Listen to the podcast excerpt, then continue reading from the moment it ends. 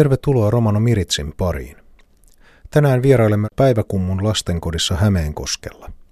Lastenkodin toiminnasta ja ajankohtaisista romaniasioista kanssani ovat keskustelemassa lastenkodin johtaja Hanna Pekonen sekä talon entinen asukas, yrittäjä Jeppe Iisperi. Millainen paikka on Päiväkumpu, johtaja Hanna Pekonen? Tämä on Romanomission ylläpitämä lastenkoti täällä Hämeenkoskella. Meillä on täällä 14 paikkaa lapsille ja tällä hetkellä talo on täys.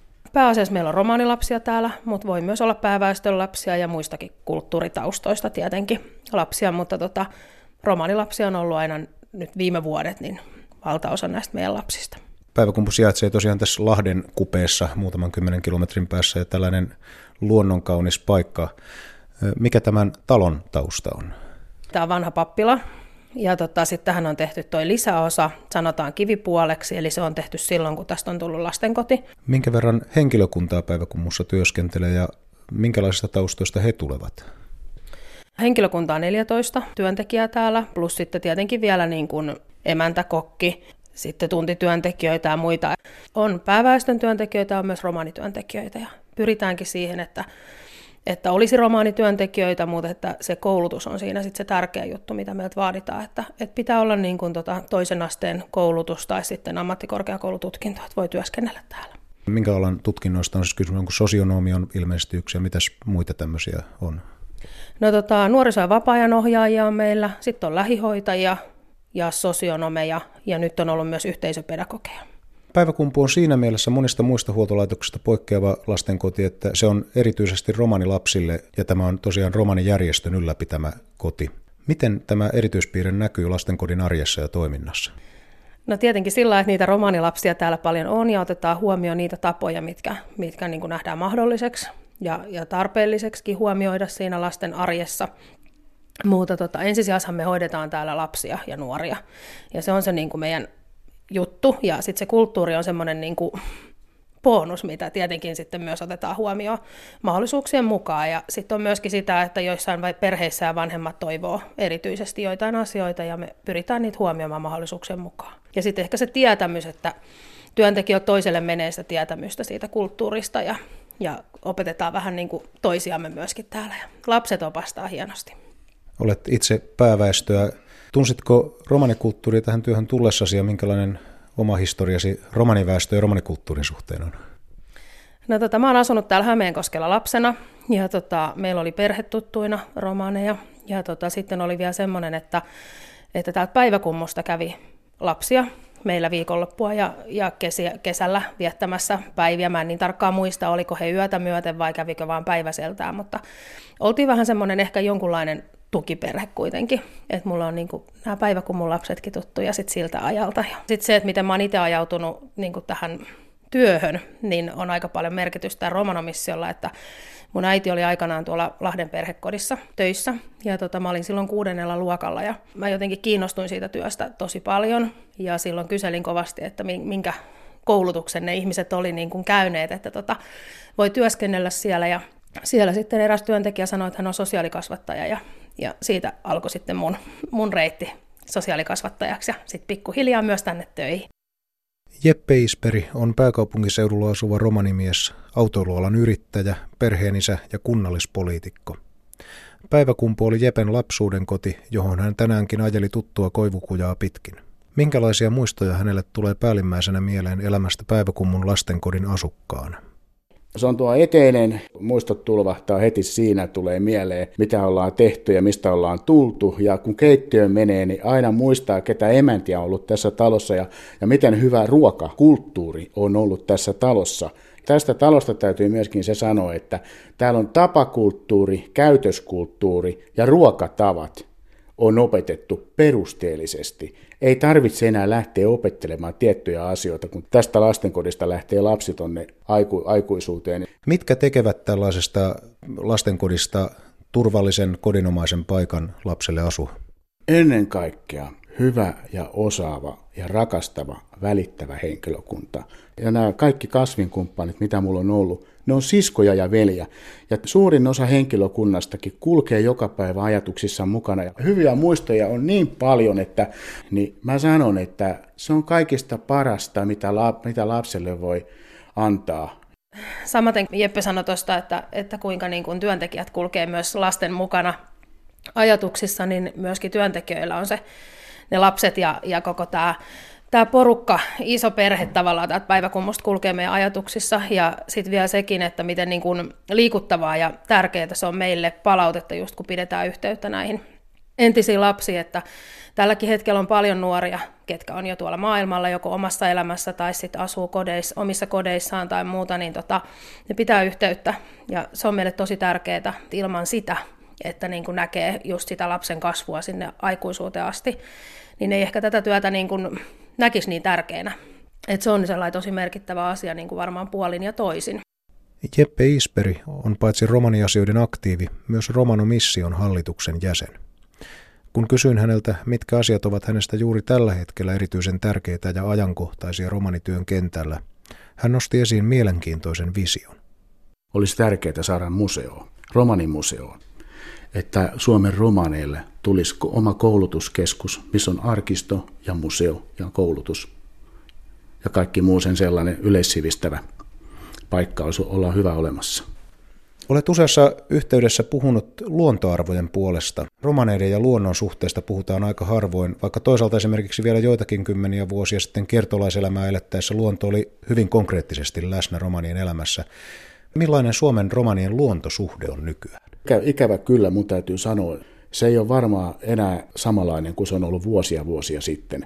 Luontohan piti myöskin romaani leivässä hyvin paljon ja luonnosta otettiin niitä, tar- niitä tarveaineita ja sitten ja, ja kaiken maailman käsityöjuttuihin, mitä tarvittiin, kun näitä harjoja ja kaiken sen sellaisia tehtiin.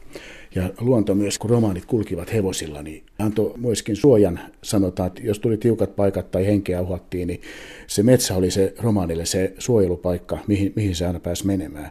Luonto merkitsee mulle hyvin paljon, on, sanotaan, kun lastenkodissa on kasvanut, niin metsä on semmoinen paikka, joka, joka hoitaa ihmistä sun ei tarvitse olla siellä vähän aikaa, aikaa, kun sä kuuntelet lintujen lauloja ja tuuli humisee puissa, niin sillä korjataan hyvin paljon ihmismielessä ja tuolla sydämen sopukoissa tapahtuneita tämmöisiä nyrjähdyksiä ja murheellisia asioita.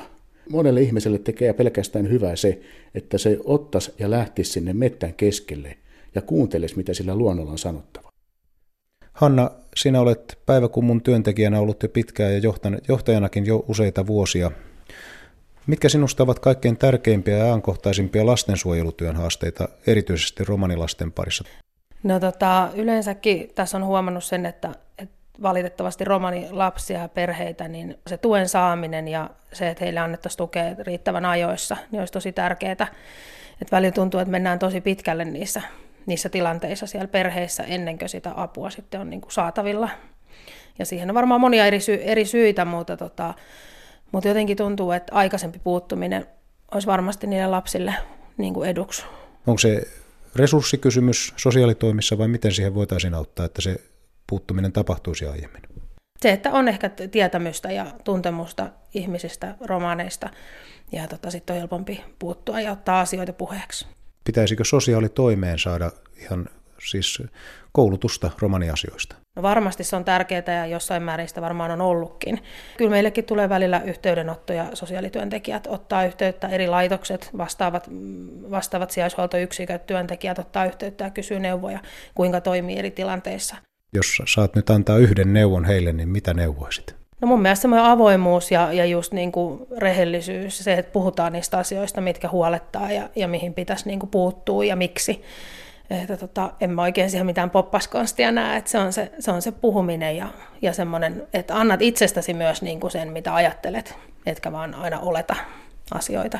Lastensuojelusta yleensäkin, niin kuin voi sanoa niin kuin entisenä lastenkodin lapsena sellaisen asian, että, että kun sana säästö, säästö sanotaan, niin se tarkoittaa myöskin silloin sitä, että se piikki on auki sieltä sitten sijoituksen loppuvaiheessa. Se, se maksaa enemmän kuin ollaan säästetty. Ja se, että asioihin tartutaan hyvin nopeasti, hyvin nopeasti ja vahvalla kädellä, että sitä lasta ei laiteta mihinkään, mihinkään tällaiseen perhekotikiertoon, vaan se saa heti turvalliset puitteet kasvamiseen. Se on kaikista parasta hoitoa lapselle ja sanotaan, niin paljon paremmat tulokset on nähtävissä. Erityiskiitos Vantaan kaupungille, joka minun kohdallani hoiti silloin 60-luvun lopulla, 70-luvun alkupuolella erittäin hienosti ja mallikkaasti lastensuojelutyön. Se oli hienosti tehty. Minä kiitän. Jeppe, olet nyt viisikymppinen yrittäjä, perheenisä ja yhteiskunnallinen vaikuttaja.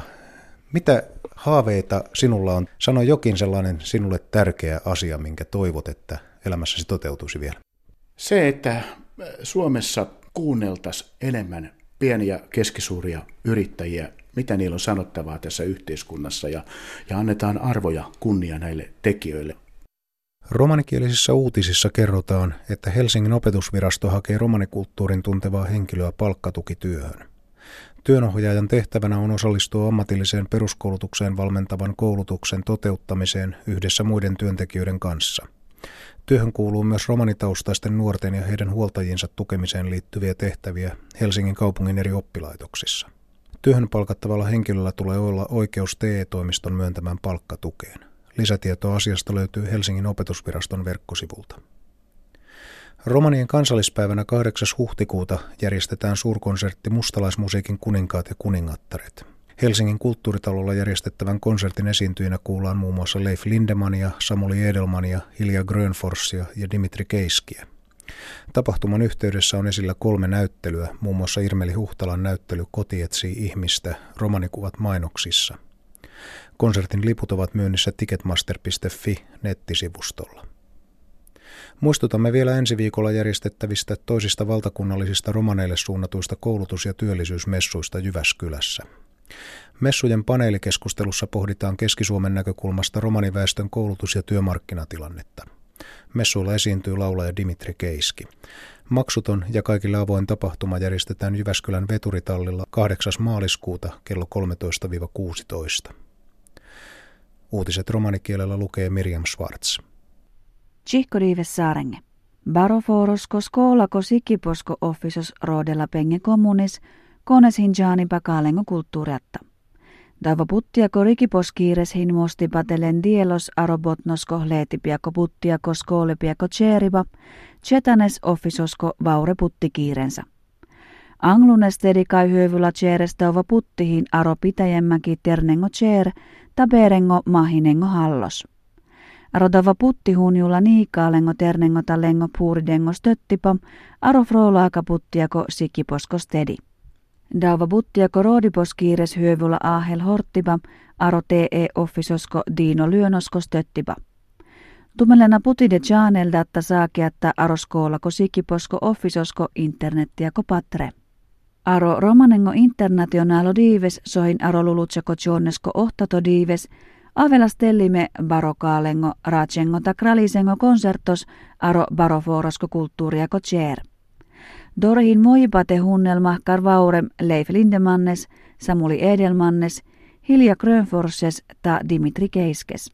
Itti ja Dorihin stellide trinfarapengo sikipi. Irmeli Huhtalasko Sikipä koti etsii ihmistä, romanikuvat mainoksissa, Hilkka Lindgrenisko yli vuorien sikipa, ta iek dielos Veijo Paltsaresko Miranda sikipiatta, sociala paaledauva diives aropolipia kotrystal vanripa. Tumelena cinne flakke arodauva konsertos are ticketmaster.fi, internettiä kopatrenna. Amekammaha pannatumen minsaveste angluno kurkos aavella stellime duito temmesko romano skooliposko taputtiako messe, Aro Jyväskylä Foros. Aro messengo paneliako rakkipihin mienimete rakkes skoolibiako taputtiako maraknengo stedosta Jyväskylä rikiako kaalengo dikkipiatta.